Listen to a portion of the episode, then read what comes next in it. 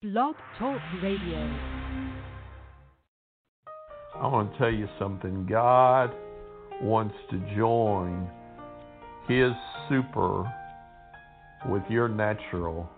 And when that happens, it becomes supernatural. And you'll discover that God is a God of more than enough. This is Pastor Brad Morgan. It's good being with you today. I want to continue on a message aiming for more than enough. And it was just a little over a week ago that the Lord dealt with me and asked me the question why I didn't believe him for more than enough in different situations and different projects. And what actually happened is I was uh, looking at a, a mission project that I'd been involved in several times, and it just occurred to me that, that I never believed the Lord for more than enough. I just believed him for enough. In fact, I was okay if there wasn't enough. But God challenged me to believe Him in things that I'm involved in, to begin to believe Him for more than enough. He, he says that He'll do exceedingly abundantly beyond all that we can ask or think, according to the power of God that works on the inside of us. 3 John verse 2 says, Beloved, I wish above all things that you might prosper and be in health, even as your soul prospers. This year in January, I, re- I received a word that there had been a spirit of delay over our personal life and over our ministry for 12 years, and that God was releasing us from that spirit of delay.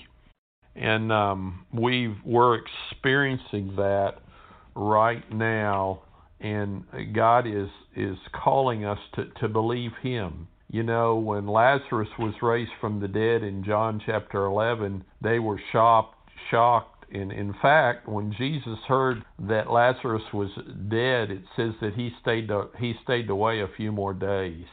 But finally he did show up and he he told him he when he raised him from the dead, he said, "Didn't I tell you that if you would believe you would see the glory of God. Believe, put your trust, put your trust in God. If you would believe, you would see. So again, God wants to do exceedingly abundantly beyond all that we can ask or think according to the power of God that works on the inside of us. Now, in Genesis chapter 13, uh, starting in verse 6, now the land was not able to support them, that they might dwell together, for their possessions were so great that they could not dwell together. And there was strife between the herdsmen of Abram's livestock and the herdsmen of Lot's livestock. The Canaanites and the Perizzites then dwelled in the land. So Abram said to Lot, Please let there be no strife between you and me, and between my herdsmen and your herdsmen, for we are brethren. Is not the whole land before you? Please separate from me. If you take the left, then I will go to the right. Or if you go to the right, then I will go to the left. And Lot lifted his eyes and saw all the plain of Jordan, that it was well watered everywhere before the Lord destroyed Sodom and Gomorrah, like the garden of the Lord, like the land of Egypt, as you go toward Zoar. Then Lot chose for himself all the plain of Jordan, and Lot journeys east, and they separated from each other. So, very interesting. In verse 9, uh, Abram asked Lot, Please separate from me. And I want to tell you something when God wants to bring you into something new, into something you've never walked in before, there's going to be, there will be a separation there will be some people that you will have to separate from, and even sometimes it could be family, not always, but that you'll have to, to separate. So so Abram walked in love and he said, Look, whatever land you choose, then I'll choose the rest of it. The other part, it says, then, again in verse 11, then Lot chose for himself. That's a very key verse. Lot chose for himself. Now, this means that the land looked good. And there's nothing wrong with land looking good. There's nothing wrong with a house looking good. But the key is that Lot chose for himself. In other words, he did not consult God in what he should do, but he just chose for himself. And so, what was Lot doing? Lot was walking by sight. When we walk by sight, we're going to settle for a lot less than what the Lord has for us. And so, verse 12 Abram dwelled in the land of Canaan, and Lot dwelled in the cities of the plain and pitched his tent even as far as Sodom. But the men of Sodom were exceedingly wicked and sinful against the Lord. And the Lord said to Abram after Lot had separated from him, Lift your eyes now and look from the place where you are northward, southward, eastward, and westward. For all the land which you see, I'll give to you and your descendants forever. So here God shows him what you see is what you get. But the other thing he shows him is what you see. Look north, look south, look east, and look west. In other words, God said, I want to bless you, but I don't just want to bless you from one direction. I don't want to just bless you one way. I am a creative God, and I want you to lift your gaze, and I want you to begin to aim not just for enough, not just to settle, but I want you to aim for more than enough. For I am the God I'm the God of more than enough. Now we see this same principle of more than enough in uh, 2 Kings chapter 4. A certain woman of the wives of the sons of the prophets cried out to Elisha, saying, Your servant, my husband, is dead, and you know that your servant feared the Lord, and the creditor is coming to take my two sons to be his slaves. Now, this is very interesting because really, if you fear the Lord, there'll be provision because the Bible says the fear of the Lord is the beginning of wisdom. And if you go to if you go to Proverbs, you'll find that riches is attached to having the wisdom of God. So I have to wonder if this person feared the Lord. And I have to wonder if this person was obedient to Elisha. So, so here the woman is coming to Elisha and asking Elisha to be her source of supply. Boy, we have to be careful about that. We have to be careful about looking to people to be our source of supply, but we have to look to God to be our source. And Elijah said to her, What shall I do for you? Tell me, what do you have in the house? And she said, Your maidservant has nothing in the house but a jar of oil. Now, I want to tell you something. When God tells you, What do you have? What do you have to work with? God sees you as having something great to work with. You know, the enemy will try to disqualify what you're doing. You know, the Lord's blessed us and the Lord's allowed us to buy 21 and a half acres of land, the church, and and put up a church building and and all the property is is paid for all the all the church building is paid for. The lord's enabled us to give away you know about a million and a half dollars. And so god has blessed us put a cell tower on our property that brought two hundred thousand dollars into the church which really paid paid off our uh, our loan the the first and only loan we took out on the building, people will try to disqualify you. I remember I was talking to someone and they were coming out to visit our property and as they visited it and looked at it and and this was back when I didn't have a riding lawnmower to cut the grass. I was cutting six about six acres of grass without a riding lawnmower. But but you know God helped us and so this person went and looked inside, looked in the building, and came out and basically said, If I had the people you have, I'd be able to do what you did. And I just realized this past week how that was not the truth uh, because this person was saying that it was tied to the people that I had but really it wasn't tied to the people that I had because I started out with no people. I started out with no one.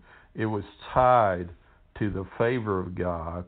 It was tied to the goodness of God that the Lord had brought provision into our lives. And it was tied to something I had on the inside. I want to tell you something. You have something on the inside. If you've come to Christ, you have something in the house. The Lord has put abilities. God has made you up very uniquely in what you can do and what you can be. But she said, Your maidservant has nothing in the house but a jar of oil. So she was used to fellowshipping around poverty and lack. Now, God, through a prophet, is going to totally change the way she lives. Then he said, Go borrow vessels from everywhere, from all your neighbors, empty vessels. Do not gather just a few. Now, the reason he told her not to gather just a few, because she was used to just surviving. She was used to barely getting by, and really, she wasn't even getting by because when her husband died, she didn't have anything. He hadn't left her anything. He told her, Go borrow empty vessels and don't borrow just a few. In other words, I'm not a God that's into the few. And when you have come in, you shall shut the door behind you and your sons, then pour it into all those vessels, and set aside the full ones. So she went from him and shut the door behind her and her sons, who brought the vessels to her, and she poured it out. Now it came to pass when the vessels were full that she said to her son, Bring me another vessel. And he said to her, There is not another vessel. So the oil ceased. That's such an interesting verse because her blessing was tied to what her faith was. She could have brought out many more vessels, but still she brought out more than enough, more than enough vessels. But she could have brought out even more, and uh, however many vessels she brought out, God would have filled them. Then she came and told the man of God, and he said, Go, sell the oil, and pay your debt, and you and your sons live on the rest. I want to tell you something. God wants to do creative things. God wants to do creative things in your life in the area of provision where He can show Himself strong and He can show Himself as the God of more than enough. She had a little oil, but when God got involved in it, it turned into much oil. And then she sold the oil. She didn't hoard the oil, she sold the oil. And notice, God didn't just give her enough to pay the debt, God gave her enough to pay the debt and to live. To pay the debt and to live. And so maybe today you're believing to get out of debt. I, I know I still have debt, still have a mortgage debt, and I'm believing to get out of debt. But but God doesn't want all the focus to be on the debt. God wants the focus to be on the God that is more than enough. I remember I was praying, I don't know, maybe about a month and a half ago, and the Lord told me, He said, I'm going to send happenings to your life to cause you to be able to pay off your mortgage. I want to tell you something. God wants to join His super with your natural, and when that happens, it becomes supernatural and you'll discover that God is a God of more than enough.